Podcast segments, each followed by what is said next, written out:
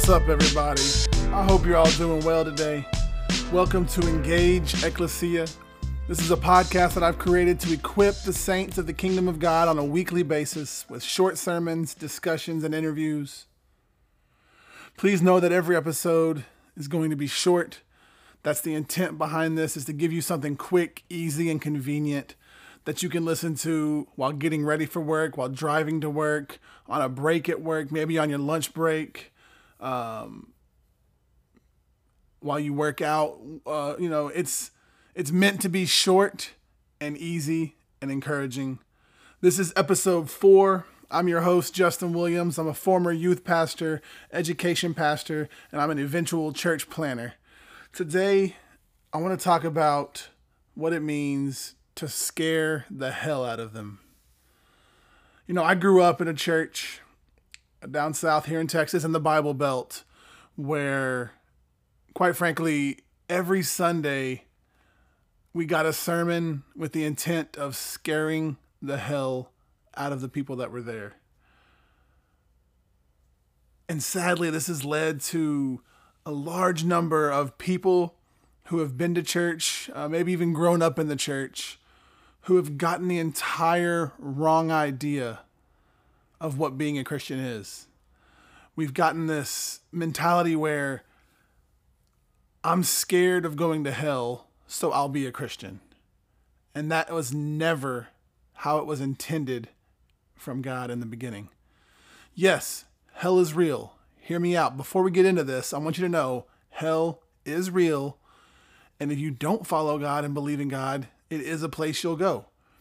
I'm not discrediting that in any way in this podcast. Please know that. But the issue is churches, pastors, friends of Christians, Christian friends are dropping the ball with how we share Christ. I've had so many friends who grew up in church with me, very committed, coming to Wednesday nights, Sunday mornings, Sunday school, doing small groups. You know, I've been around tons of students who do those things because they're expected to or because they think it's what they need to do. We've gotten to a point where following Christ is more of a checklist than it is an everyday interactional relationship with God. I know people and you know people maybe you are one of these people who started going to church and decided to walk an aisle and say a prayer because you were scared of hell. And it's not a bad thing to come to conclusion to follow Christ that way, but it's a dangerous thing if it doesn't move past that. Countless people show up at church on Sundays and avoid doing these big bad sins so they can feel good about their Christian walk. But the fruit of a Christian isn't just the absence of sin, the absence of bad behavior, as much as it is the presence of that good, of the fruits of the Spirit.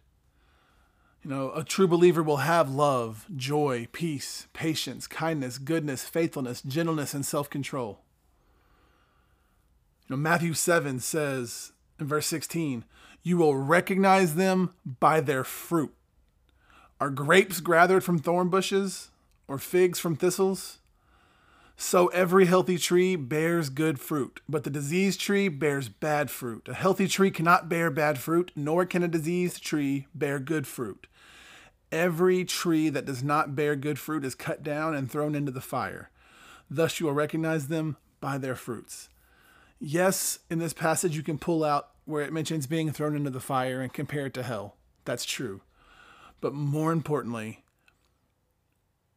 the fact that we can be recognized by our fruits, the fact that we can possess and, and live out those fruits.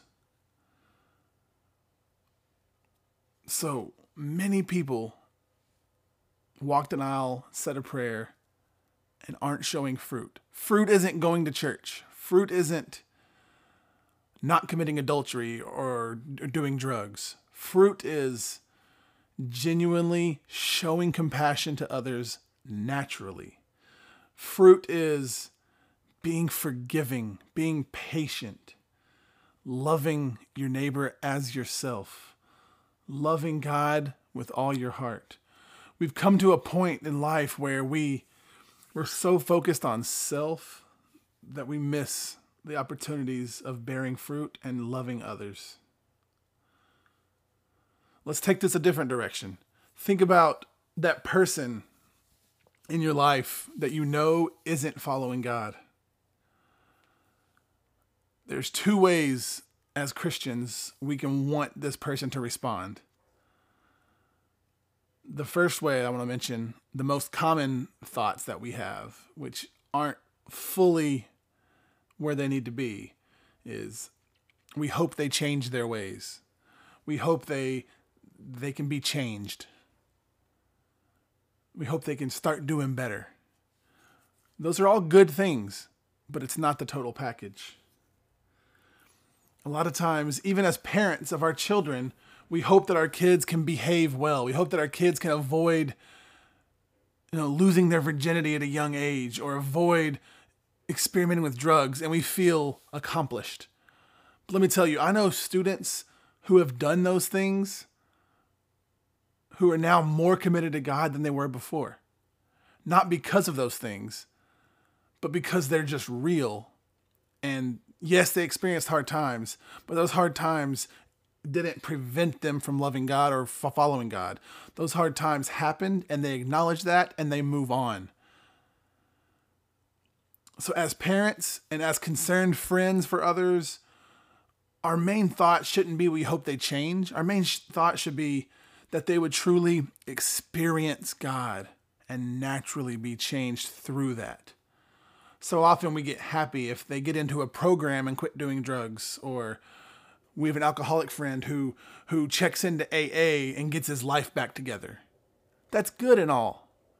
But more important than fixing their actions is fixing their focus in their relationship. We should be more concerned with them encountering experiencing and living for Christ and being changed by Christ. You know, the Christian walk isn't about bad people becoming good people. It's not about sinners becoming better as much as it is about the dead coming alive. We're not just bad people who get better. We are dead people who've been given life from God. You look in the book of Ezekiel, chapter 37, where we see this perfect illustration. Starting in verse 1, it says, The hand of the Lord was upon me, and he brought me out in the spirit of the Lord, and set me down in the middle of the valley. It was full of bones. And he led me around among them, and behold, there were very many on the surface of the valley, and behold, they were very dry. These bones are dead. It's old, dry, dead bones that we're seeing here. Verse 3 And he said to me, Son of man, can these bones live? And I answered, O Lord God, you know. Then he said to me, Prophesy over these bones, and say to them, O dry bones, hear the word of the Lord. Thus says the Lord God to these bones Behold, I will cause breath to enter you, and you shall live. This is the dead coming to life. Verse 6 And I will lay sinews upon you, and will cause flesh to come upon you, and cover you with skin, and put breath in you, and you shall live, and you shall know that I am the Lord. Verse 7 So I prophesied as I was commanded, and as I prophesied, there was a sound, and behold, a rattling. And the bones came together, bone to its bone. And I looked, and behold, there were sinews on them, and flesh had come upon them, and skin had covered them, but there was no breath in them. Then he said to me, Prophesy to the breath Prophesy, Son of Man, and say to the breath, Thus says the Lord God, Come from the four winds, O breath, and breathe on these slain, that they may live. So I prophesied as he commanded me, and the breath came into them. They lived and stood on their feet, an exceedingly great army. You know, we see here a perfect picture of the dead coming to life. We see the dead coming to life.